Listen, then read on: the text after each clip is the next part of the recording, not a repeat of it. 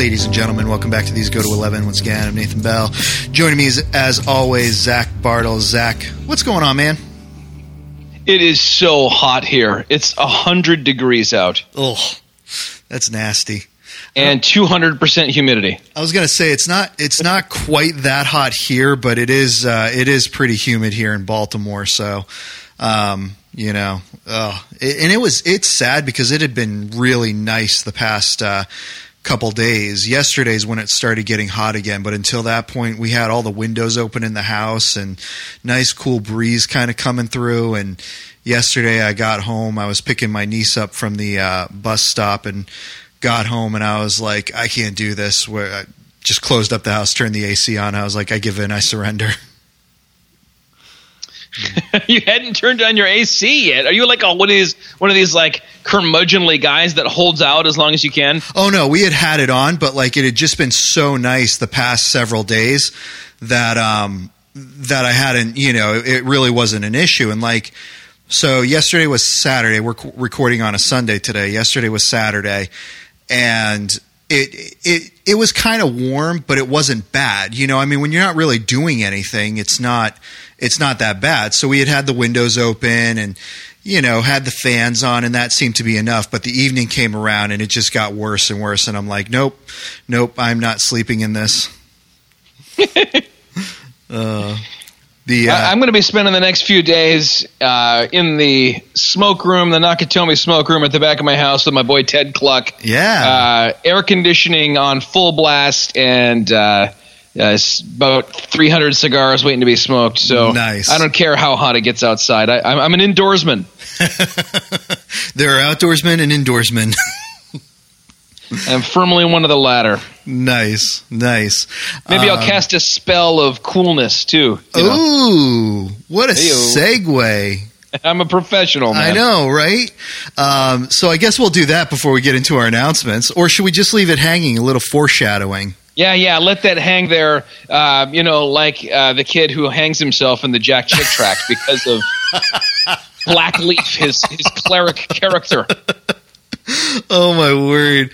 I've got, I got that. I pulled it out, man. I don't know if you know this about me, but I collect Jack Chick tracks and comic books. I have almost all of them. I have some Cold War era ones that they only printed five hundred of, and I'm embarrassed nice. For what I pay for these things on on uh, eBay. Everyone's like, got to collect some. It's like the dude on the podcast we're going to be talking about tonight. He was a uh, he, he's a collector too. yeah, yeah. Brian Brian seems to he, he's a little bit uh, less of a collector than me. Right. I I, I take it uh, rather serious. I don't take the content seriously, but I take the pursuit seriously. Yeah. And uh, I'm I, I think it's it's one of those things that sort of evangelical ephemera. You got to either laugh or you're going to cry. Right. Uh, so I, I always laugh. Yeah. Well, you know, the nice thing is, Zach, with Mission Aware, you'll never cry with any of their products. It is. Do they sell um, any kind of like twelve-sided die or anything, or is it mostly I wonder T-shirts if, and posters? I wonder if I could convince Jeff to start selling like twelve-sided die, like like Hebrew, like put the Hebrew numbers on there or something. That would no, be no, no, no, no, no, no, no. eleven-sided die, dude. Oh. Just go to eleven-sided die. That's right. Die. Oh, that would be great. Oh, Jeff, we got a new product for you, baby. You can craft those by hand. Problem is, you'd only probably get a few of them made before he, you know, cast a spell. That's and right. And hung himself, like the guy in the Jack Chick track. So. I know, right? Yeah. Um, but... Mission Aware. We are recording on Father's Day. We had a huge kind of push the past couple weeks about, you know, going on there. But really, it's never too late to go on to Mission Aware and check out their great products. You know, with summer coming around, I know we've mentioned this before, but they have their great Yeti mugs, which keeps drinks cold or hot, whichever you prefer, um, for up to uh, twenty-four hours. And they work. I have one of them, and it is phenomenal. Like, just a super great uh, mug to use. And uh, keeping your drinks cold in this hot weather. So it's something that I know I can, you know, put some ice in a cup and put the drink in there, and um, I don't have to worry about it for the uh, for the entire day that I'm out doing stuff. So um, check out Mission Aware. Zach, I know you've also mentioned the five solas before. We've uh, brought up the Romans poster, and so many other great products that you can uh, get on the website. So check out mission aware dot com for all of your reformed needs and wants. Nathan, you know how many of these go to eleven uh, co- uh, mugs, T-shirts, products in general that I have? Do you have uh, – let me let me take a wild guess here. A big, fat zero. It's a goose egg, man. Jeff! How come, how come uh, there are so many people out there with more of these go to eleven freebies heading their way than me? That's I'll, all I'm saying. I'll I want a Yeti mug. Him. I'll have to remind him because he was um, he was supposed to hook you up with some love and uh, send you a um, send you a sweet little uh, gift certificate. So I'll have to remind him. He may have just forgotten with uh, all the other products he was sending out for us. Or um, maybe when he gave me those two free T-shirts at Doc and Depot, he was like, "Yeah, that's that's your freebies, that buddy. That covers it." Hey, I didn't get any Mission Aware stuff for Father's Day, but you know what I'm wearing right now. And and it's just so everyone knows, usually when you and I talk, it doesn't include uh, the discussion of, so what are you wearing? I was going to say, but, could you say that, you know, a little bit more, uh, a little bit more husky voice there? I'm, I'm, gonna, I'm just being as casual as I can, honestly. I'm wearing my new Cobra Kai T-shirt. Oh, nice. Black T-shirt with the Cobra Kai logo. And And my wife ordered me the big poster that says All Valley Karate Tournament, and it has the date and it and the the uh, venue and everything oh, exactly nice. like from uh, the the movie and the show. And I can't wait to put that down in my den. That uh, is very great. Awesome. That is great, dude. Nice. Got to uh, got to talk to Jeff and see if he can uh, you know hook you up with some posters because you know you're getting Cobra Kai in there. You got to get some other stuff from Mission Aware. Little Calvin and Cobra Kai. That just sums me up. That's right. right. Strike first, strike hard, irresistible grace. You will love the Lord. Right? No um, mercy. Well, I mean mercy. Yeah. Mercy, but not the mercy. No mercy is for the weak. Oh, man. Dude, so uh, we got a couple episodes coming up that uh super stoked about. Um, give uh, listeners a little preview here because we are um, we're getting to the point in the summer where we're going to go on a little bit of a hiatus in terms of you and I actually connecting uh, because I'm going to be going away for a few weeks and then you have a week that you're going to be going away for in July um, to do kind of some kind of service thing. I hear, I hear as Christians, we're supposed to be doing that. Um, I'm going to be going away to do, uh, you know, vacationing, resting and relaxing. And you're going to be Don't going away. Don't waste your and- life, man. Don't waste your life. Uh, Did but, you read um, Insane Faith by Stephen Branding? only, only what I've heard in um, in Clinch. um, well, I'll, I'll get you a copy of the, the whole thing. Man. The, yeah. Right. Maybe we should start reading that on the podcast. Oh, man. I'm really excited for this episode that you're going to record with Greg because I want to. I want to get on Twitter. And I want to see all the people who are like, oh, it's so great to just hear uh, Nathan and Greg again. It reminds me of the good old days, and it'll make me feel like crap. No, no, because, dude, I've been talking to so many people, seriously, um, at church when I when I uh, go there in the morning. And um, I don't always get into conversations about the podcast, thankfully. I really – there's a lot of times that people have no clue that I even do a podcast, and then all of a sudden they're like – oh, you do a podcast? Why didn't you tell me? And I always scratch my head. I'm like, where do I naturally fit that into a conversation that I would have told you? It's like we're talking about like the football game or we're talking – well, I don't really talk about the football game. But, you know, you're talking about something and then all of a sudden it's like, oh, yeah, by the way, I do a podcast. And, you know, usually that gets a chuckle because it's true. It's like where do you just casually slip that into a conversation? Um, but like, I don't know, like tonight, man, I, I, I just, I, I don't want to tell you your business, but tonight I was at um, a men's Bible study I was having here uh-huh. and I, I casually worked in where I was like, what time is it? And they were like eight twenty-eight. And I was like, oh crap. In two minutes, I have to do my podcast. So I'll have to leave. I just kind of put it in there casual, you know, I'm running late. By the way, we haven't prayed yet. Let's do that quick. Oh, man. Oh, my goodness.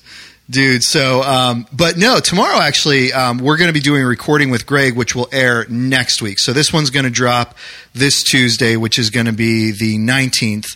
And then the one we have with Greg will drop uh, the week after. That one I know you're particularly excited about, Zach, because um, you're going to be discussing sabbaticals with Greg. Um, well, we are, but I know you have a lot of uh, questions that you want to ask him and a lot of thoughts that you kind of want to pick his brain on. So, you know, looking forward to that one.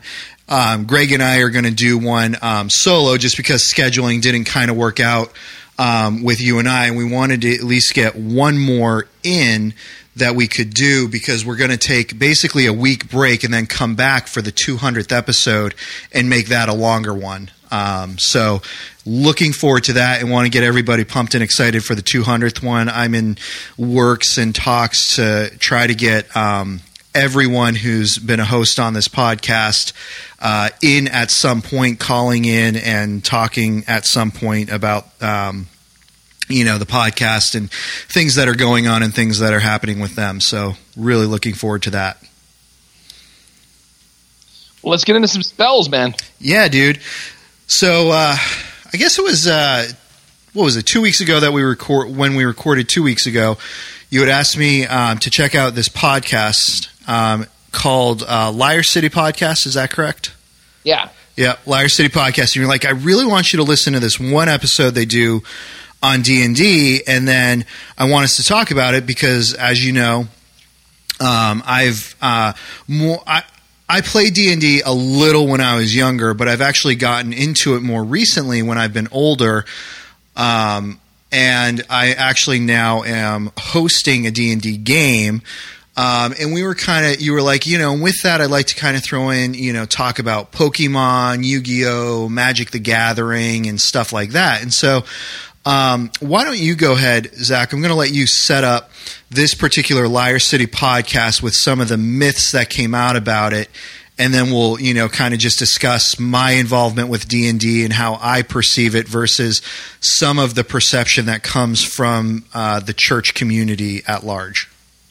Well, what I thought was the most fascinating, which is why I wanted to, to get your spin on things, yeah. was that the hysteria, and I remember it very well. I mean, I grew up in the eighties, in the early nineties, yep. and I remember the hysteria in the church about D and D. It was on every, like, once a year, Focus on the Family would focus on D and D. Right. Um, there's the, the, you know, not even just the Jack Chick real real extreme fundamentalist stuff, but but everybody kind of had this this notion, and it to to learn that it really started about three-minute drive from my front door mm. at Michigan State University, where uh, a guy who was casually into D and D but mainly was clinically depressed yeah. and was um, a, a really young guy um, so that he was such that he was actually a college student when he was sixteen or seventeen, didn't yep. really feel like he fit in. Yep. He was into drugs, yep. and he wound up going down into the steam tunnels beneath Michigan mm-hmm. State University before they sealed those all up. Yep. And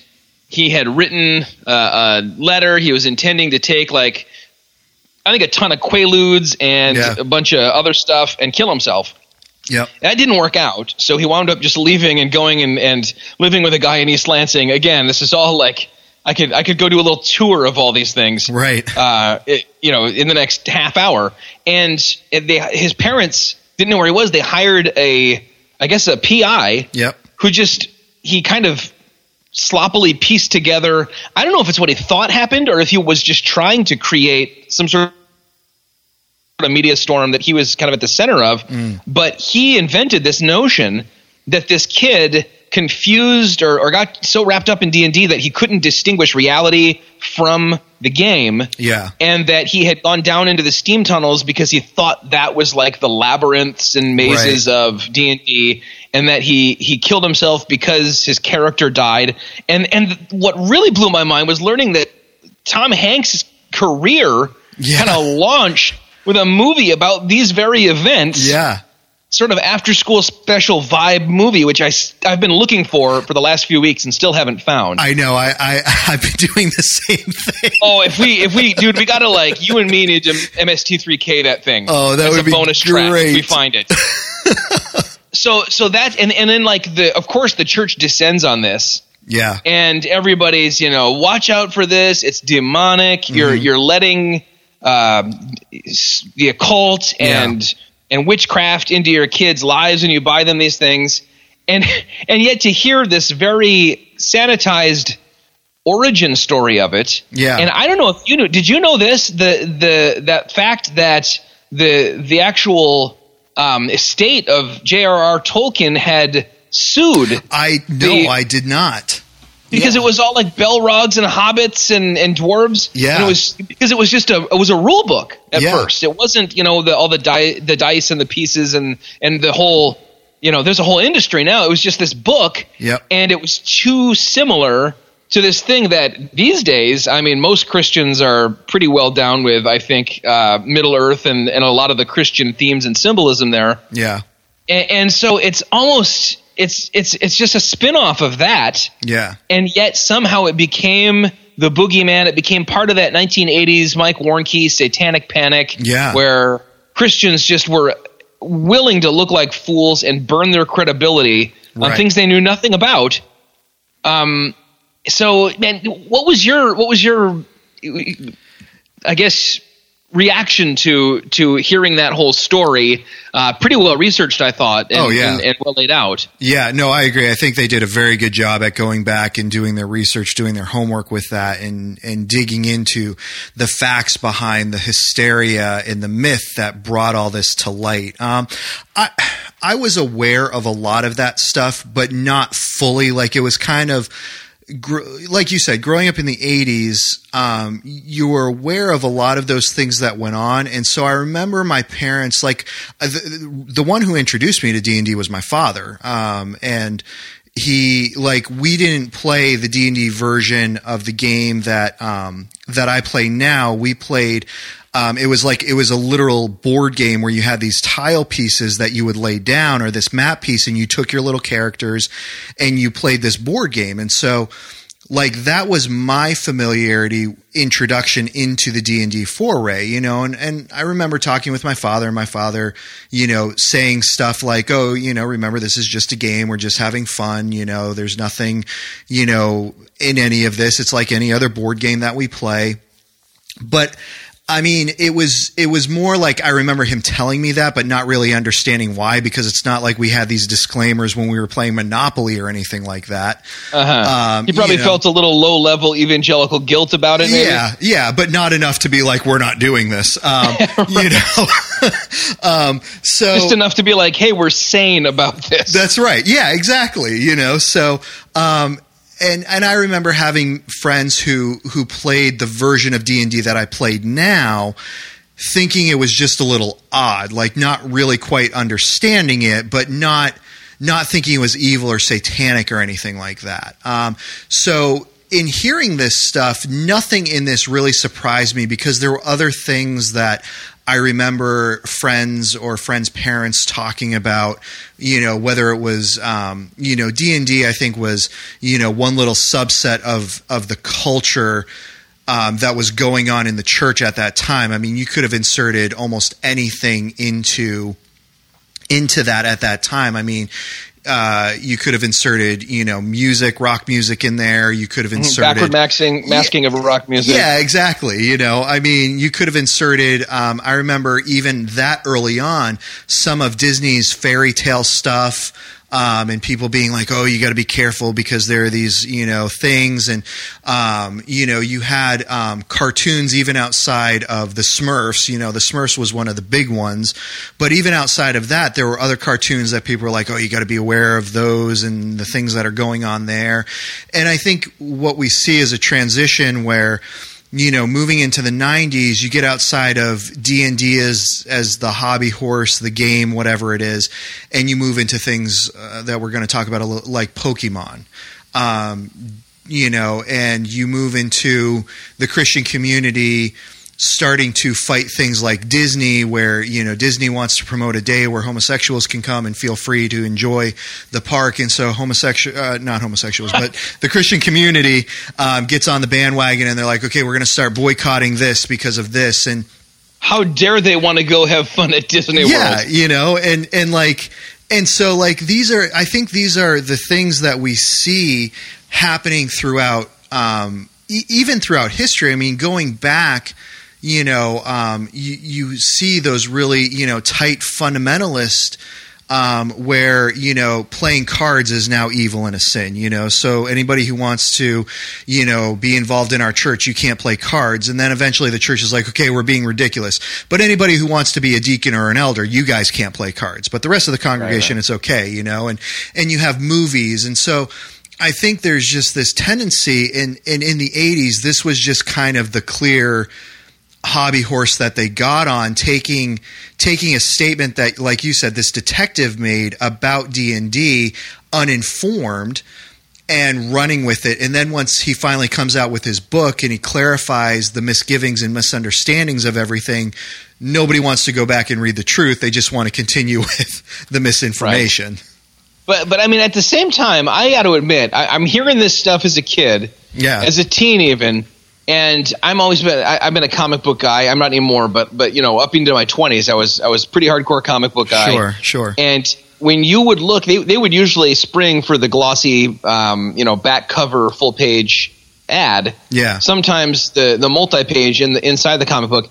And honestly, what the the graphics and a lot of the stuff, it's sort of it, it reinforced for me the idea that th- these are quite satanic, these things, mm. um, because once you get that as the presupposition, right? You know, you're you're you're ready to see that it's very evil, sure. And and so you know, you see these glowing eyes, and yeah. and, and and I mean, quite frankly, some of the the they're trying to sell these to, um, I don't know what marks, you know, your average like comic book nerd, but they're like, let's see, two parts kind of lonely, three parts like really, really horny to the point of being angry. Right. And uh, so we'll have like the lip locking tight outfit on this woman, and then right. This is like dark and foreboding and sort of it's sort of occult looking. Yeah. And and so I mean, it's one thing to the ridiculous level of, you can't watch the Smurfs or He-Man. You can't go to the movie house or play cards. I feel like, in a sense, the the D and D people, it, maybe it was a brilliant move. They kind of played that up to keep yeah. the controversy going. Right, right. And I and I think you're right. I do. I, I think that there is something to that, where, you know, they made a decision that, hey, if this is going to sell, because at that point in time when all this came out, they didn't experience a drop in sales. They experienced, I, what did the guy say, like a two hundred percent boost in sales when all that stuff went around. Like, it's not like, it's not like, oh, you know, the evangelical evangelical communities out there, you know, saying, no, this is bad, or, you know, the fundamentalist, fundamentalist communities out there saying, no, this is bad. It's like they're out there saying, no, this is bad, but they're giving so much press and attention to it. Free of charge. Exactly. And so, like, sales are just boosting and racing up for these guys. Um, and they're like, hey, you know, instead of changing our M O, this is what's selling. So why don't we keep going with it? Because they're giving us free press without having to go out and do our own. And at the same time, I mean, if I were to show you some stills or very short clips out of context of Smaug, Smaug, Smaug, however yeah. you say it, yep. how, wherever you land, yep. um, or some of the Orakai from, you know, the, the uh, Lord of the Rings sure. trilogy, sure, it, and say, look how satanic this is, out of context, it would be very easy for me to, me to make it appear that way. Right. Right. And I mean, frankly, you could show uh, images from, you know, the Bible miniseries or something. Right. um, and be like, look, look how demonic this is. There's all these demons and all this stuff. Well, okay. But, but all of it, all of these things, and tell me if I'm wrong, my assumption is they exist within a grid where there's good and there's evil. Oh yeah. And, uh, you know, some people are always going to have fun, you know, kind of playing the, uh, what's the term from the, the world of wrestling, the the heel or where, oh, whatever, yeah, yeah, you know, the vi- the villain, and yeah, yeah, and it's I think it's it's pretty well harmless fun, yeah. Um, but but the idea is never this is celebrating evil, right? It's, it's entering into this fantastical world, right? And how does a quest, an epic quest, play yeah. out in that one? You got to have good and evil for it to be exciting and interesting. Exactly. If everybody is like a Sunday school teacher, uh, that's not a very fun quest, right? Right. And and it's interesting because I was I was actually having um, a discussion of uh, a friend of mine. He he's also a believer. Um, he's the one who kind of got me back into D and D all these years. He runs a game. And we were having a discussion and he says, you know, it's interesting because a lot of people think it's enjoyable to play a quote-unquote evil character in this game. And he's like, you know, for a little while it can be fun. The problem is, in the game, you can't trust this character. And so usually they're the ones that are going to get, you know, booted out of the group or, uh, I mean, not the player, but the character. Um, you know, they're going to, you know, leave him or, or whatever because um, he was telling me about a group of people who all wanted to play these evil characters. They wanted to be able to get, you know, go into this fictional world and do whatever they wanted to do to these fictional N P Cs and all that. And, and he said up front, he's like, look, I'll run this game for you guys, but I guarantee you it's not going to go well. And and he's like, in true to form, it didn't go well because you have these characters who are basically backstabbing each other because they're evil. And the idea is to get into your character like you are with acting and things like that. And you're in this role. And I mean, if you listen to actors talking and things like that, you know, you get a sense of, of what that can be like where you're, you're wanting to personify this role. And so you personify this role and where everyone is evil in this role, you know, you're backstabbing each other. And he's like, the whole party just fell apart because there was no good to, you know, no moral compass to come in and be like, no, no, no, this is what we need to do. This is where we need to go. This is our quest. This is what we're doing. It's like, it's, it's complete anarchy within the game and you still have to abide by the rules because it's a game. And so, you know, there are all these limitations and bindings as to what you can do with an evil character because you're meant to battle the evil characters or you're meant to use these evil characters that come along, but, but you're meant to use them for a purpose and then you need to destroy them because they are evil. Um, and so, now, yeah, when you talk about, I'm sorry to interrupt. Yeah, when you yeah. talk about an actor, yeah. uh, getting into a role, yeah, my mind goes to like, uh, uh, Heath Ledger. Oh yeah. Right. Yeah. And, and, and, you know, there's, there've been a number of actually good actors too, have, who have done that. Oh, ooh, ooh, flame me. Um, who, who've done this kind of thing. Um, where they've, they've gotten so immersed in a role. The guy who played, uh, Pennywise on the yeah. new version of It, yep. which was so scary and freaking awesome. Um, he, he, he has nightmares mm. every night in which yeah. he kind of encounters Pennywise. I hear that and I think, gosh, that sounds like at best he has shackled himself psychologically right. and at worst there's, there is something. I mean, I, we do believe as Christians in a, a demonic world, in a right. spiritual world in which there are, there are principalities and powers. And, and I mean, I'm probably put myself in the same category in many people's minds as the D and D alarmists when I say I wouldn't jank around with a, an, a Ouija board, mm. um, even though ninety-nine percent of the time it's just your friend trying to spell out, you know, boobs or whatever. Right. Uh, it's it, there. There is something to opening yourself up sure. to to something like that, but you'd have to be a you'd have to have missed the point of the game and what makes it fun right. to do that. Right. And b you'd already have to be kind of off and right. you know have that you know, bend kind of, and yeah yeah no a normal person's not going to get sucked into this and, and let it take over their life right and and so uh, this is actually something that I was thinking about, Zach, as as I was contemplating this.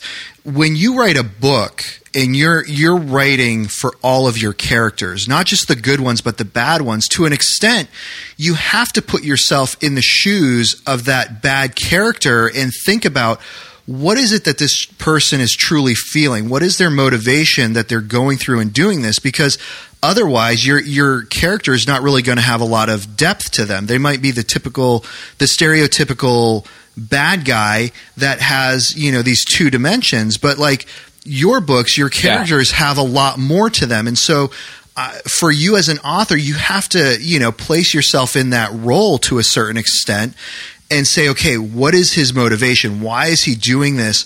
Um, so that way there is something that the audience can relate to with the villain. And, you know, there, there's something about a good villain, not good as in they're a good guy, but good as in they're, they're well thought out, they're well written, well acted, well directed, that you can relate to and say, that's where I see human nature coming through. that's where I see the depravity of man coming through. Mm-hmm. And you have sympathy as a believer for that person because you know that, but by the grace of God, that could be me. Yeah. And, and honestly, it's, you know, fun to write. Yeah. Um, the, the evil character, you know, I'm in my, my one successful book that mm-hmm. I had, uh, the, the, uh, the antagonist is, is demon possessed. Yeah. Um, and it's, it's really quite dark. And I got a couple of, you know, low star reviews saying this, this is, you know, it, it really made me, Uh, think about things I didn't want to think about, and, and it was too real. And it, it's like, no, the, the scriptures themselves are full of very real encounters right. with, with with darkness. And honestly, I don't I don't see a. I mean, there's a there's a difference, of course, in between a role playing game and writing a novel, but I don't see a qualitative difference. Right. You know, if if we're if this is an exercise in, in which there is good and evil, mm-hmm. and I'm not letting the evil control my real life. Right. Then, you know, I mean, I, I know some really good people. I, I know a sweet lady named Tracy Grote. She's one of the the best um, authors out there in the Christian world. In fact, I, I think that her, her writing stands out because it's not formulaic at all. Mm-hmm. And if you met her, you'd never say, oh, yeah, you probably wrote a, a novel called Madman uh, about the Gadarenes demoniac, in which if you read this thing at night, you're not sleeping that night. I mean, right. it's it's freaky.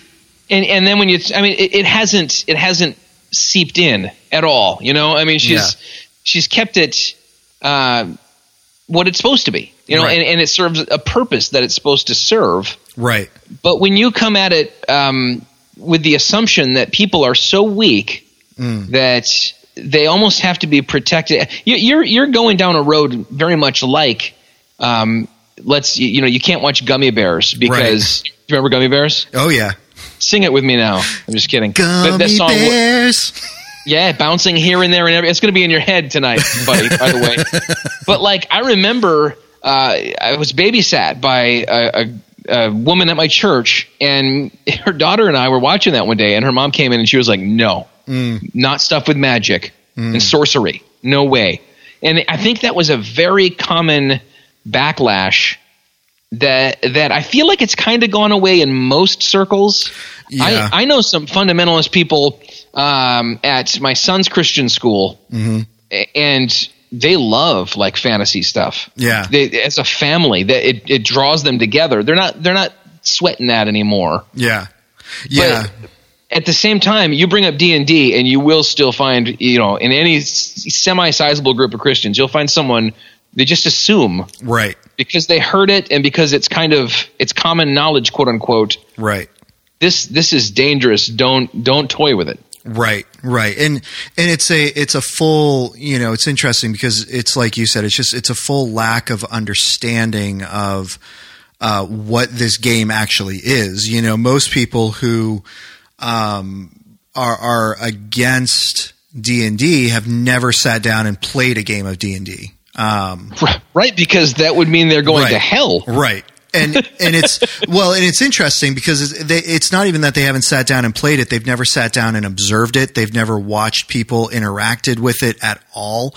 Um, you know, and um, and and I can, and again, I can understand and I can appreciate, you know, um, not wanting to bind somebody's conscience. You know, somebody just kind of looks at this and they're like, you know, I just I can't get into this. I can't get behind it.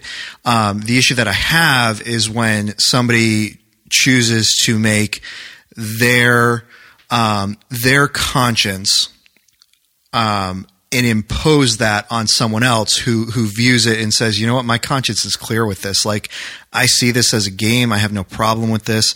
Um, and and I've I've enjoyed like talking with people over the past several years about my interaction with it, because the thing the the interesting thing about D and D is that. Um, or Pathfinder. Um, Pathfinder is kind of the, the new one that's kind of up and coming in the same vein and was spawned off of D and D. Um, is that uh, the the game itself is is up to your imagination. You can you can do whatever you want with this. And and it, what's interesting is I guarantee the people who are um, who are haters of things like the D and D stuff and the fantasy that goes on in D and D, if I were to present them with a Star Wars version of this, which there are, there are Star Wars versions of this, they would be all behind it and they would be playing it no problem. Um, or, you know, how about a Christian version of it? Exactly, Which, yes. I mean, the thing I've played most – I played a little Magic the Gathering in uh, college. That was kind of really popular then. Yep, yep. And, and then there were the guys who were like, oh, I never do that. But I'll play Redemption. And frankly, that one was a really well-made game. The art on the cards was – it mm-hmm. was top-notch. Mm-hmm. But even though – They, there was a tenuous biblical link between each character and each, you know, power card and all these things yeah. to the scriptures. It wasn't any more like legit biblical, right?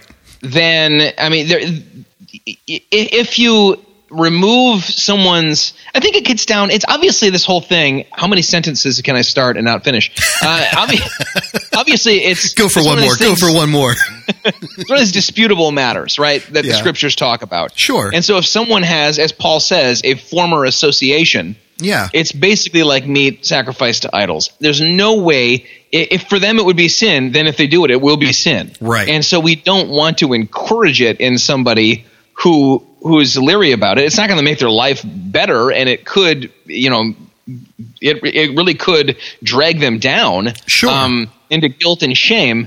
But at the same time, um, the idea that then I have to tailor my life around their point of view, right? I'm not going to cause them to stumble by what I do in, in you know somebody's basement on a on a Tuesday night to just unwind, right? Did, did you have you seen the new season of uh, Voltron yet? No, not yet. I'm oh, I, dude, there's a whole app early on. Uh-huh. Uh It was called Mazes and Mana. And it's them playing this like high-tech version of D and D. Nice. Doesn't move the plot forward of the season at all. It's just like them all taking a break from all these tons of things they're doing to save the universe, to unwind, and it helps everybody in a different way. Oh, that's cool. And it was so cool, and and, and uh, there was like twenty Tolkien references in it, which which nice. I thought was very fitting. Now I know, you know, the original game was was based on. Yeah. What if what if Middle Earth was was a, not just a story we could read, but we could add to it, you right. know, and, and it was this fluid thing, right? And it, it really can anything that can give you just some downtime. Mm-hmm. You know, it, it could almost be a good Sabbath activity, mm. which would sound like blasphemy to some people. Oh, yeah. Oh, absolutely.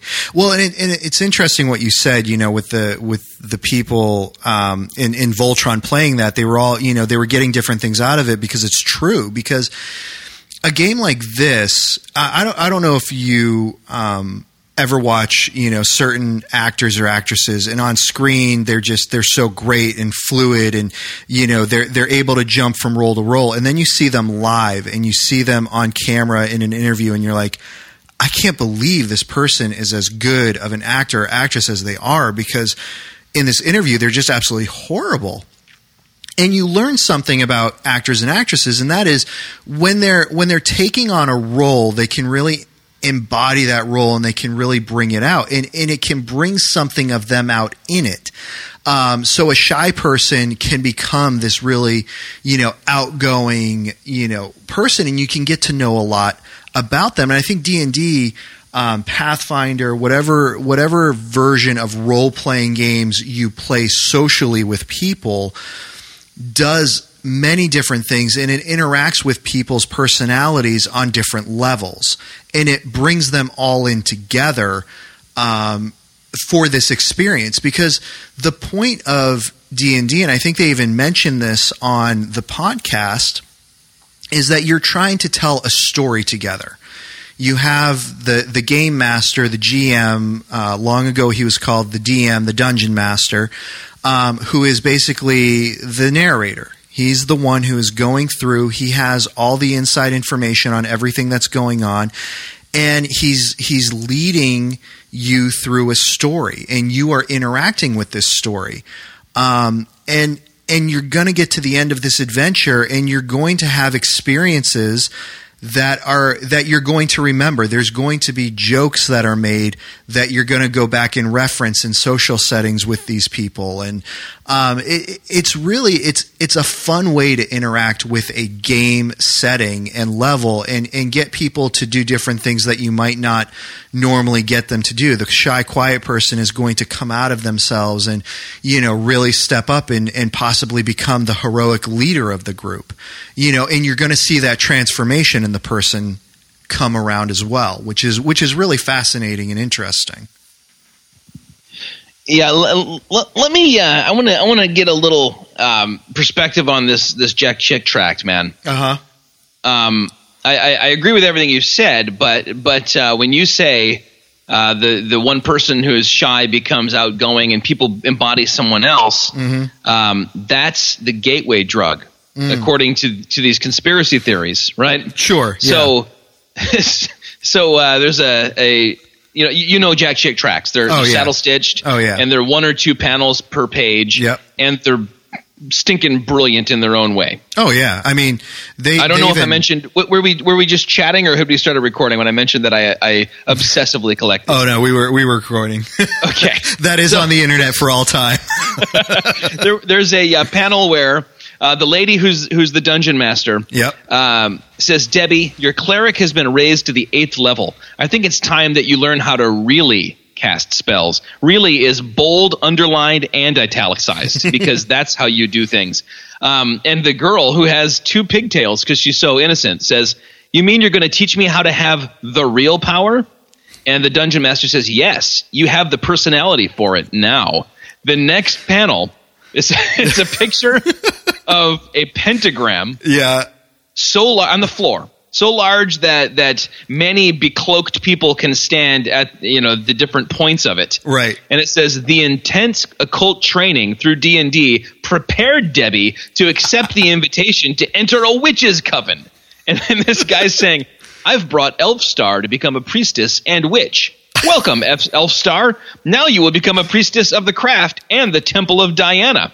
And and and then skip ahead about ten pages, and uh, this this poor girl comes back to uh, visit her friend, whose whose bed is absolutely littered with like little figurines of dragons and wizards and stuff. Right. And she says, "No, no, Marcy, you didn't have to do that." Spoiler alert, Marcy is hanging from like the ceiling fan by a noose, and she's left a note that says, it's my fault Blackleaf died. I can't face life alone. Love, Marcy. Um, she she goes back to the, the, the dungeon master, and this is a, always the trope, right? Mm-hmm. Whether you've been talked into extramarital sex or listening to rock and roll or whatever, right. You go back to the person who drew you in, and they have no... Uh, sympathy at all. Right. Miz Frost, I can't get Marcy out of my mind. How could she do something like this? If I'd left the game, she'd be alive today. And the answer is, get your priorities straight, Debbie. Your spiritual growth through the game is more important than some lousy loser's life. Now, how does that compare to your experience uh, in in uh, in playing D and D? Well, well, let's see. Um, I, I don't think any of the G Ms have ever told me I need to take the things that I'm doing and apply them to real life. I don't think I've ever brought anything from the game into real life. like, but, but have you been ushered up to a pentagram and taught, taught how to cast real spells? No, no, never. Although I'm intrigued now to to find out where those do exist, um, but yeah, no, and, and I think that's the problem is you you talked about earlier not giving enough credence to the ability of someone to be like, this is a game and I'm playing a game. Um, I I can tell you that the the group of guys that I play with in in one of these sessions that I play. We we play a very long session. I don't I don't know many people that play as long as we do in, in this one session. So about once a month we try to get together and we play for about twelve hours. Um, oh my God, yeah, dude. It's it's literally, I mean, it's just, it's intense, you know, um, it's an intense session. Um, and when I say intense, like I don't mean like, you know, er, but it's, it's, it's a marathon session, you know, it's like if you were, you know, I use that word, like if you were going to sit down and watch all the Marvel movies back to back, you know, it's intense, like it's a marathon. Um, but we do it. It's, it's a once a month thing. And some months we can't get together and do it. So like, um, the month of June, nobody was available to get together, um, just with schedules and all that stuff. July's coming around. We don't even know if we can get together in July. So it's going to have to be twenty-four hours next time. Yeah. Right. No, no. Now, you know, you can't actually like get your virginity back, right, man? I'm not looking down on you. I'm having fun. Dude, that's awesome. Oh, man. That's hysterical. Um, yeah, I, you know, it. Again, for me, you know, I, I guess the easiest thing is, you know, to say what I get out of it. I, to me, I enjoy strategy games, and there's a lot of strategy involved in this. You know, there's we're sitting up against a castle. We have some intel on what's going on, and the strategy is how are we going to get into the castle, save, you know, the princess or whatever, and get out, um, and do that. You know, maybe the objective is to do that undetected. So how are we going to do that? And we sit there and we plan, all right, how how are we going to do this? How are we going to account for this if we get spotted here or there? You know, and um, I enjoy that aspect of the game. I enjoy the aspect of uh, the socialization with people, you know. Um, the spoiler, man, the princess is in another castle. Yeah, d- dude, don't even joke about that. There's. Do you realize how many times that's happened? Where it's like you think this is your objective, and it's like, haha, psych. Oh, you dirty dog. So this is something dog. that the, whoever is uh, the the master of the game has predetermined. Pardon uh, my ignorance. Uh, yeah, you know, I mean, they have. So there are different ways that this can go about. Like, so so this has evolved over the years. As you said earlier, when this game first came out, all it was was a set of rules. So the G M, the game master, was the one who was creating the world and the scenario through which you were going to travel. And uh, some of that stuff they were probably writing down so they wouldn't forget, very much like a story. And some of it they were probably just coming up with off the top of their head as you went through and you encountered this, something they haven't thought of before. All right, this is what is going on. This is the scenario. As it's kind of progressed, there are actually books that you can buy that have pre-generated stories, and it's up to the G M to, to determine how much of that story you're going to use, how much of it you're going to leave out, what you're going to do, um, and kind of walk your players through this story. Um, and, the, and, you know, based on decisions that they make, you have kind of some things that you can do, and you can choose to abide by what's written down, or as the G M, you can kind of make up your own thing. You can do whatever you want. The players only know what you're letting them know. So for me, um, you know, all my G M has given me is the princess is in this castle and I'm going in here.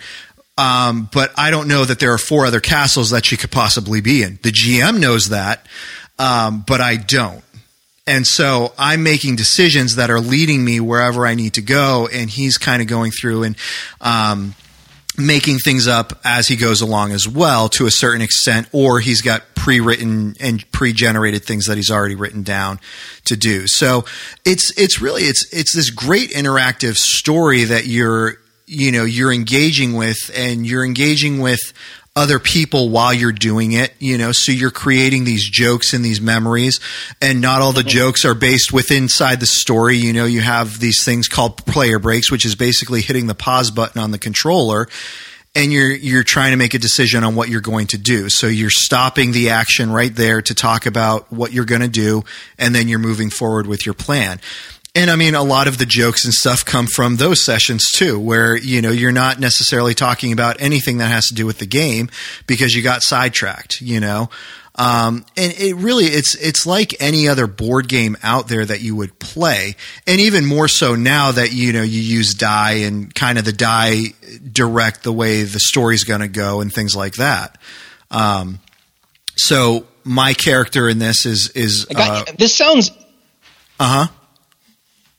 I was just saying, this sounds incredibly fun to me, except that I would never have like the the patience to do it. It, it sounds in the same way that new video games. Yep. Like I, w- I was always um, whenever I bring my kid to to buy his Pokemon cards. Yep. Uh, sometimes we go to a card shop, and when we go there, I'm amazed at how there's always new role playing games and always stuff you know yeah. adding to and. Uh, but sometimes we go to GameStop. Yep. And when I'm there, I I see these games that are they're similar to what you're describing, but. You know, you're, it's not in your imagination, and you're not coming up with it. You're you're following a story that, that the, the the authors and the programmers put together. Right. And I'm always kind of jealous of people who like Far Cry five. I want to yeah. play that.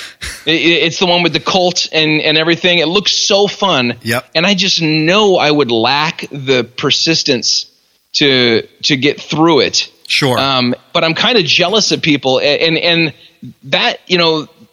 Video games today seem to have all of the social aspect of it is, you know, with, with strangers over a headset, it seems right. like to me. Whereas right. when we were kids, you were sitting next to them on the couch. Right, Whereas or what you you're were in the arcade. Right, yeah. Whereas what you're describing is you're, uh, you're actually with a group of people. Yep. This is not isolating. It's the opposite. Right. And I, I don't know. It sounds like kind of a bit of an antidote to this, this sort of um, – terminal tech loneliness that we're all feeling in a in a world now where we don't have enough real interaction. Everything's phony and fake. Right. Even though this is this is fantasy and it's not real, you you have the the tactile um you know memory of it. You have you have a group of people who are together who now you've done whatever three or four, five, ten campaigns of this with them. Yeah. And and you're building a real friendship through a You know, it's it's it, it sounds to me like a, an incredibly wholesome thing to yeah. have been so randomly uh, maligned and and uh, and called out by, I mean, very famous ministers who I respect. I remember mm. hearing the, the radio interviews and the warnings and the the prayers, right? You know, that, right. that people would break the chains of this stuff. Yeah, and and I think that's I think that's the the you know the the setting in which. We were talking about a little earlier where all of a sudden you start bringing in what people would consider elements of uh, demons or, you know, Satans or, you know, things like that, devils. And it's like, oh, no, no, no, this is this is now an evil thing. And it's like, yeah, there is. There's an evil component to it. But for all of these, you know, and, and it's funny because I was talking with my um, – with my friend about it, the one who's the D M in, the, in this one game that we play. And he's like, sometimes my players don't get it because they'll be in a really tight situation and, and all of a sudden, like the, the tides will turn.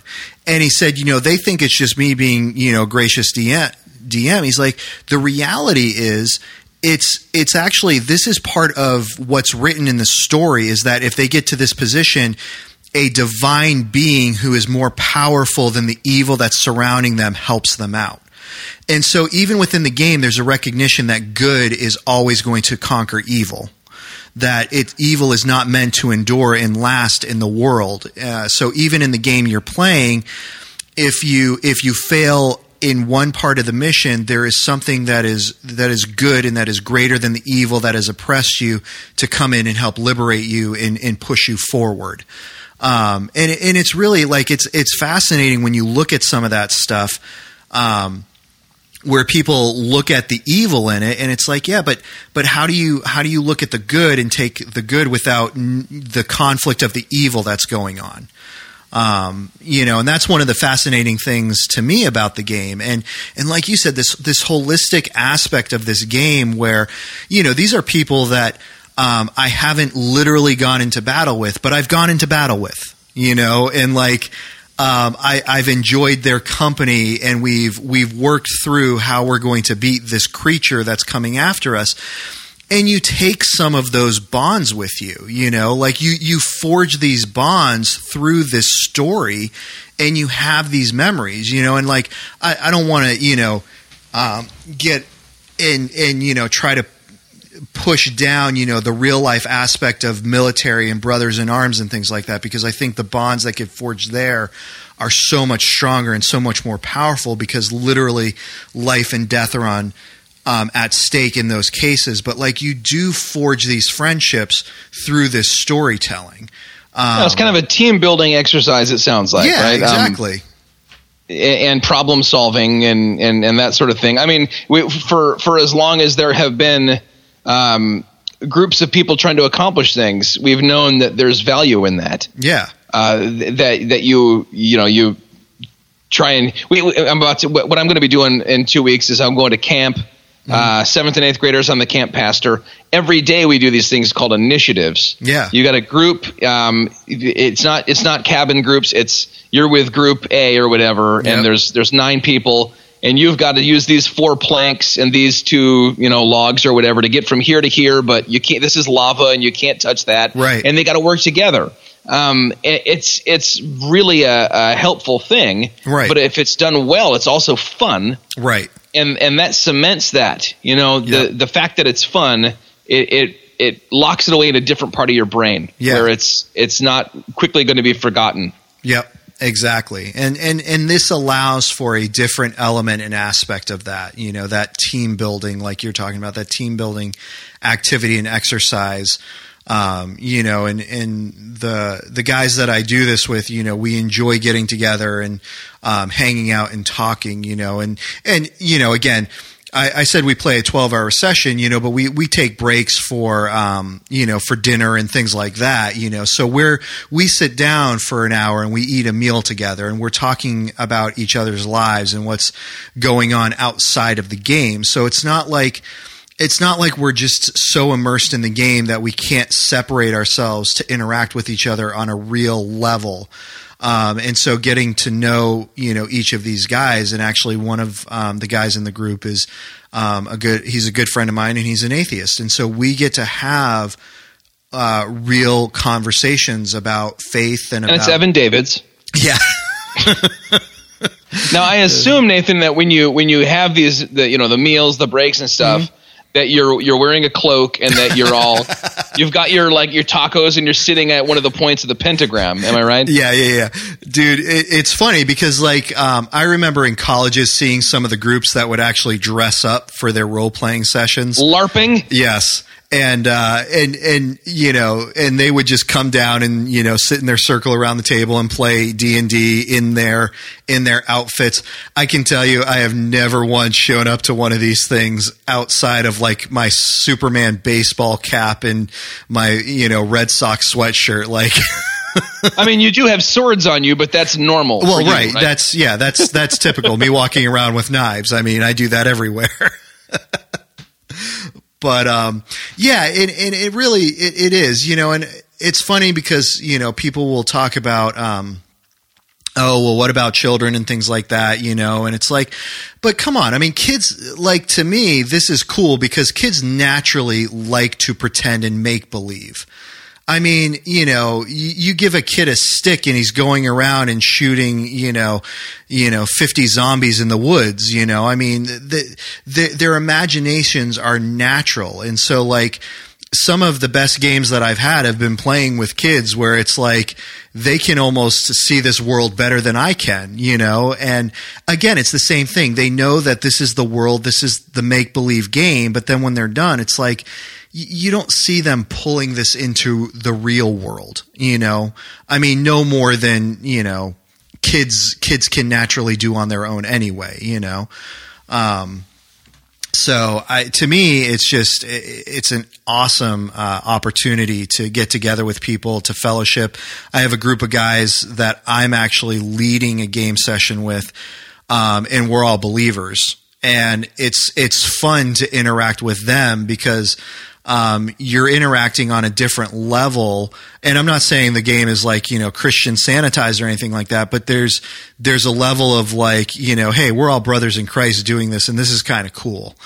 Um, now, and- aren't there in in standard D and D play? Aren't there like um, I know there's wizards and stuff, but aren't there also like abbots and, and clerics and bishops and yeah. things, or is that not yeah. the case? Yeah, no, you have, um, so you have your wizards. So I mean, basically, if you were to run down like your standard characters that you could play, and there are hybrids and crossbreeds and all that, but like you have um, like your wizard, like you talked about, you have paladins, which are, you know, the, the, the righteous warriors, you know, they're the ones who are, you know, God has called them to fight the demons and the devils in the world, to rid the world of true evil, not, not the crusades, not the perceived evil, you know, but the true evil that's in the world. You have your clerics that are the holy men of God, you know, who um, who are doing the same thing. And again, like you have these characters that are good and evil, you know, and, and many times it's the N P Cs, the non-player characters that are your counterparts that you're trying to battle and vanquish. Um, you have your, uh, your fighters, the ones who are just your brute force tanks. You have your rogues that are the stealthy kind of cunning, um, get in, get out, you know, do your recon type stuff. Um, you have your rangers, the ones who can scout through the woods and hunt ahead and, you know, um, figure out where a trail is going. And, um, so you're working together because not one person can do the job of everyone.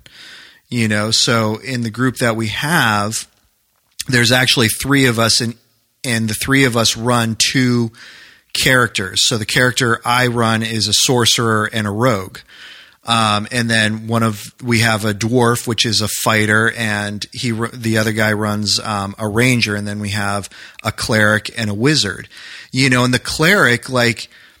You, you personify the cleric. So like if the party is going to make a decision that's going to do something that is morally compromising, the cleric's the one that steps up and says, no, no, no, no we can't do that. You know, we got to make sure that this, this, and this, you know, and so they're the one that are ju- ones that are just unwavering in their faith and in, in, in good, in doing good. Um, as the rogue, I get a little bit more flexibility in my moral compass. Um, You know, which is which is fun because I'm not an evil rogue, so I can't do anything that's evil. But, you know, hey, if somebody's got a little bit more money, then, you know, I can kind of pocket that and nobody's any the wiser, you know. And these are things that are kind of fun to play through, understanding in real life that would be wrong and I would never do that because I'm a reasonable person and I know that. Eh. Okay, I Dude. know that. I'm not a reasonable person, but I know that. Nathan, uh, I I I have to tell you something. Yeah.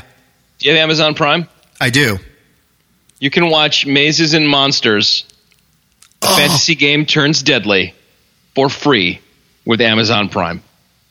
Dude, you found it. I, I was looking for – I don't remember what it was, like like something else. It wasn't Mazes and Monsters. Yeah, this is this is it. This is the thing.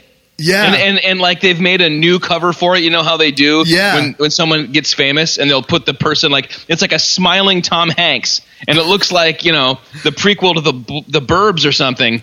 And and here it is. It's got so many one-star reviews. Oh, my gosh. I, I am watching this tonight. Oh, my goodness. Dude. Oh my! Here and, and the, here's here's the uh, this is the, the copy the slug line. Robbie and his four college classmates decide to move the board game into the local legendary cave. Dun dun dun! Holy cats! That sounds so terrible. Okay, oh, but but it really did. I mean, this helped feed that group bothered about Dungeons and Dragons yeah. bad, which every group uh, you know had to have two D's at the end. Um, in, in the in the eighties, you know, whether yep. mad or glad or sad or whatever, right. and then and, and and this helped feed that that panic. And it's not even a Christian thing. This was just like um, psychological bandwagon and, and panic and stuff. Yeah, yeah. I'm wondering. I mean, we, we're we're we're running out of time here, but but to kind of bring it back to the beginning and, and zoom out, mm-hmm. how do you? How do we as Christians avoid falling in, because it's going to happen again. How do we avoid falling into these um, these these uninformed kind of group pile-on panics, which, I mean, they're often fueled now by social media. Right, right. And how do we keep from from looking foolish? You know, I mean, th- there are there are a ton of conspiracy theories now, right? And Christians often buy into them. Yeah. But but these that that tend to equate the the content mm. to the conspiracy theory with the scriptures, I think, are the most dangerous and make us you know, they, they really kind of they steal our credibility. Yeah. To to to ring the, the alarm bells about real things that need to be um, addressed. Yeah. I to me, I think the first thing that as Christians we need to do is is as soon as something comes out, I think instead of trying to speak into it, we need to refrain and we need to inform ourselves about it. I, I don't care whether you know you're um, hyper conservative or hyper liberal in you know your thoughts and views on any subject. I think the first thing to do is is to refrain from saying anything about it other than, you know what, I haven't done enough research, and so I, I think I need to look into that more before I form an opinion on it. And I think that's what happens a lot is that, you know, you said you heard so many preachers speaking on this, preachers that you respected so well, and it, it, it, there's a danger, especially with our propensity as people, to cling to, you know, superstar pastors or to cling to our favorite teachers, even if they're not superstars, and say, you know what, I'm going to read up on this for myself, and I'm going to get informed about this for myself. And I'm not just going to read everyone that I agree with. I'm going to read about people that I don't necessarily agree with too, because hopefully within there, I'm going to be able to come to an informed decision. Um, I think realizing that if um, Scripture does not explicitly um, condemn something, Uh, that you should let your conscience decide whether it's right or wrong. And if your conscience decides it's wrong, don't automatically assume it's wrong for everyone else. Um, you know, I mean, w- I think in the Christian community, we're still trying to recover from, you know, the whole um, alcohol is evil thing. You know, where, where scripture clearly doesn't say that. You know, we're told that God has given wine to man to make his heart glad, you know, that there is an effect that is going to be had. Now, we're told not to get drunk, but, you know, so many decisions are made out of an ignorance. And I feel like as Christians, we should be the last people that are ignorant about topics and subjects. And I think that what we need to also do is, you know, to have a firm grounding in what Scripture clearly um, condemns and things that are not clearly condemned but are conscience issues, and say, you know what, I, I'm not okay with this, but I recognize this does not violate God's word. This violates my conscience. And so even though I'm not going to participate in it, I celebrate my brothers and sisters who are free to do that.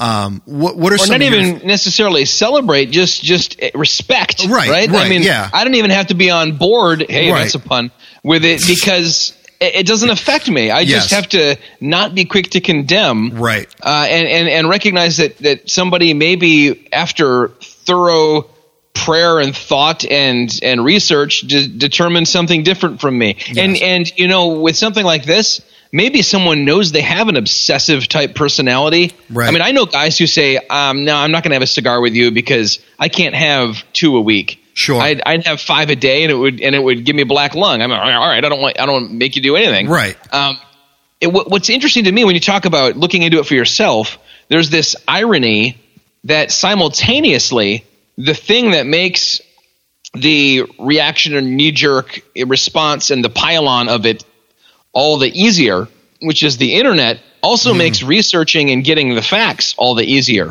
Right. Uh, I wonder how much of the bump in sales was, uh, you know, Christian parents going out to the local bookstore and buying these dungeon guides just to see what's really in them. Right. Probably not much. I, yeah. I, I assume. I mean, I remember watching these videos uh, in youth group, at church camp and stuff, where they were like, you see, uh, D- Def Leppard says, you know, Jesus, go to hell backwards in hysteria, so we don't listen to that. Right. And Judas Priest says to kill yourself. And, you know, granted, some of them, like Slayer and stuff, they were trying to look rather satanic. Right. And it, it, we look at it now and see how silly it was. But at the time, yeah, probably give that a wide berth. Right. But, but the idea that we, information is really unleashed now. I can go to a, a primary source mm-hmm. and and learn about something if it's important enough to me to want to have an opinion. Right. And and even, Nathan, you're a, a primary source to me at this time. Mm. You know, so if if it was nineteen eighty-eight mm-hmm. and I'm worried about, you know, my teenager who's dabbling in this, like, mm-hmm. is it going to suck him in and steal his, I can say, oh, I know a guy who does that. Right. And, and I mean, from the very beginning, I don't think this was all just like the Freaks and Geeks guys. Um, although that was a great scene when they, right. when they would do that. It, it was also engineers and architects and, and, you know, restaurant managers. Right. Y- people knew people. Y- you want to, you want to find out. Yes. Minus the the dramatics. Yes. What what are we dealing with here? Whether it's rock and roll music, whether it's um, you know, I mean, th- there were there were so many things that were gonna gonna lead us down the primrose path to hell. Right. When I was uh, th- there was a there was a demonic conspiracy behind every bush. Yeah. And man, I got to imagine. I believe in Satan, and yeah. I got to imagine oh, yeah. that. He thought that was hysterical. Oh, yeah. Because while we're all worried about this stuff, we're going – the eighties is in full, you know, speed ahead. Right. And we're all slaves to pure uh, materialism. Right. Right. Which is – I'm a material girl. Really comes in. Right? Yeah. yeah. So we're worried about, you know, little hidden messages right. in – this or that, that these things that, that, that seem harmless, but they're not really. Watch out for them. Right. But at the same time – The the seven deadly sins are right in front of us, and right. we're so focused on, you know, the, this little conspiracy, this this uh, hidden agenda. Yes. Eh, you know, open your eyes to to the obvious stuff, right. and it, I I don't know if I feel like we haven't made as much progress as it seems like we have. Mm-hmm. I feel like we've just gotten more lax all around. Yeah.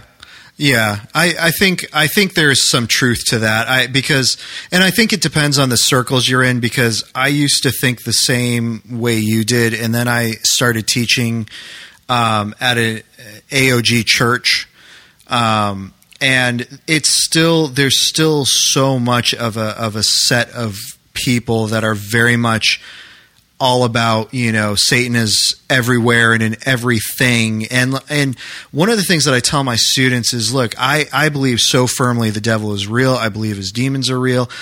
Uh, do I think that Satan directly attacks me? No, I think he's got better things to do and bigger fish to fry than me. I don't think I'm that important. I don't, I don't think know, I'm that much. It's a pretty much, big podcast. Yeah. all, uh, all two people that listen to it. Um, but uh, – No, no, no, no. They're self-deprecating, and then there's just. uh, but, but you know, one of the things that I tell them is I say, you know what, I I think um, the stories that I hear from from missionaries and from believers that that I know personally, when they talk about demon possession overseas and things like that, like I I can get behind those stories. When I start hearing about Um, your local youth groups casting out demons and basically making a party out of it, I, I don't think so. I said, I think the devil um, has got you guys so blinded to the true nature of his personality and, and what he does to suck us as Americans in. And I'm not saying that I don't think demon possession doesn't happen in America, but in a lot of these um, – Pentecostal churches, like they act like every Friday is a, is a demon casting out party, you know, and like they have chips and popcorn and, you know, there's a demon being cast out left and right and it's the best thing in the world. And I'm like, the stories that I hear about demons being cast out isn't like this, like party. It's, it's terror. And like the Christians who are used to this going on are in terror of it, and they're so reliant on the power of God that they would never describe it as a party. Um, and so I just can't imagine that the things that you're doing are legitimately casting out demons. I said, my suspicion and feeling is that Satan is is more happy that you guys would go home and binge twenty-four seven on Netflix and ignore your other responsibilities than um, than it trying to, you know, possess you guys. And and I just I think that's the culture we live in, because we are so blind to the other things that blind us to who Christ is, that we forget that Satan works just as powerfully in those things. That if he can, you know, get me to forget that, oh, I haven't spent time with God this weekend, but hey, I finished this one, you know, series on Netflix that I was trying to finish. Um, I, I think that, you know, that's more of a congratulatory for him than, you know, him going around and possessing people. Um, but those are, you know, that's kind of my two cents and thoughts on it. Um, what about, what about you? What do you think about that, Zach? Yeah, I, I think that uh, it's it's easy to want a visible enemy, mm-hmm. um, and and to be part of a really. Well, what's funny is this is really ironic because it's it, it's the same sort of desire to have this kind of romantic, maybe even kind of uh, sexy, adventurous. Mm-hmm. Um, we're going to go out and and uh, fight against. Uh, the the manifestation of, of Satan's plan, what you know, you fill in the blank, whatever X is this week, right? Rather than uh, actually mortify the flesh and put sin to death in myself, and and like a, a far healthier way to deal with that that desire would probably be to play uh, you know a little round of D and D and and and scratch that itch, and then and and, and then get into the Bible um, and and recognize that.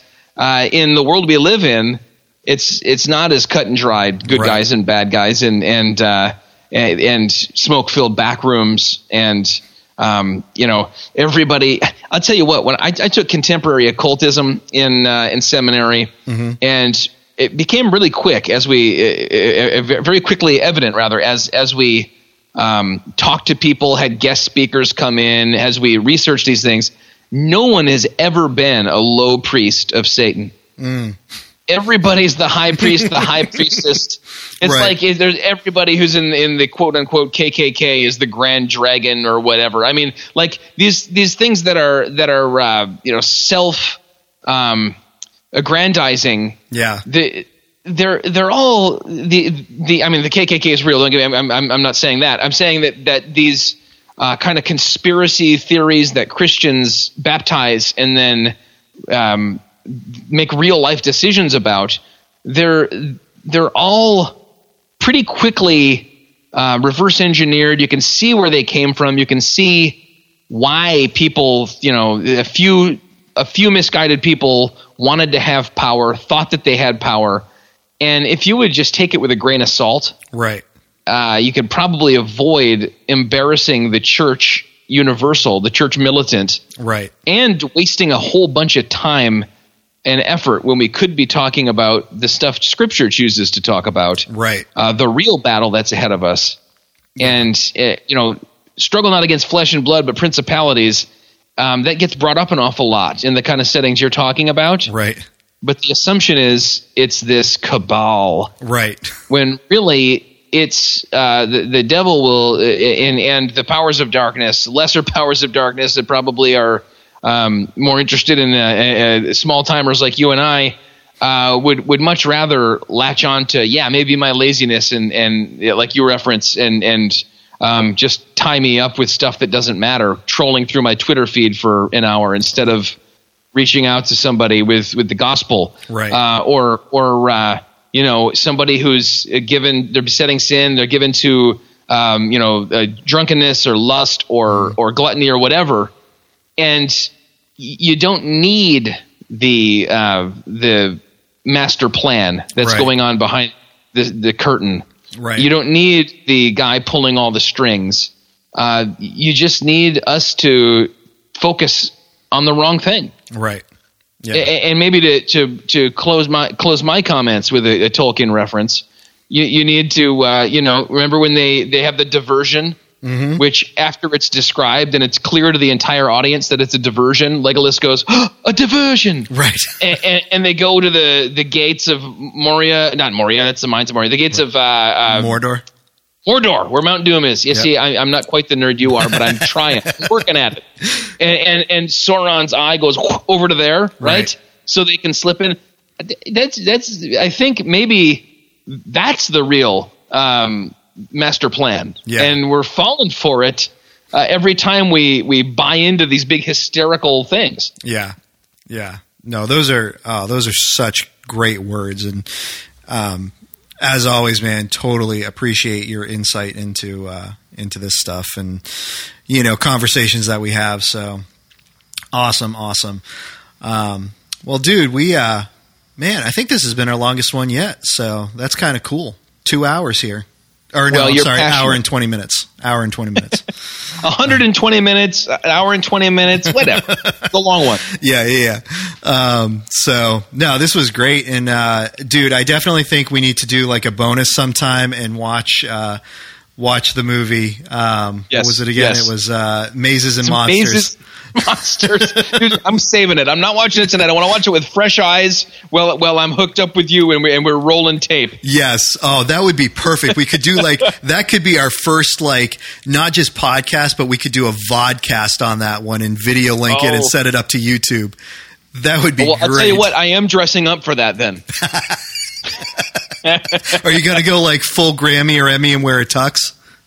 No, no, I don't mean dressing up. I oh, mean you mean dressing like up. dressing I'm up? Be like a, some kind of a necromancer or something. Oh, dude, that would be great. I'm, I'm just going to wear my bathrobe. Can I? Can I do that? And like, and like a a, a, a like a cardboard hat as like a wizard's hat or something. I'll go right, like yeah, and, and some swords. That's right. And some nunchucks. You know, whatever makes you comfortable. That's maybe. right. I'll just I'll just have it all like sprawled out around me. Uh, dude. Well, this is great. And, um, I'm going to look forward to, uh, getting on with you tomorrow with Greg, talk about sabbaticals, which we'll release, uh, next week. So this one will release on Tuesday of this week. And then the next one we do with Greg will release next week. So dude, awesome. We're going to go ahead and sign off now. Zach, we just rocked the Casbah. These go to eleven.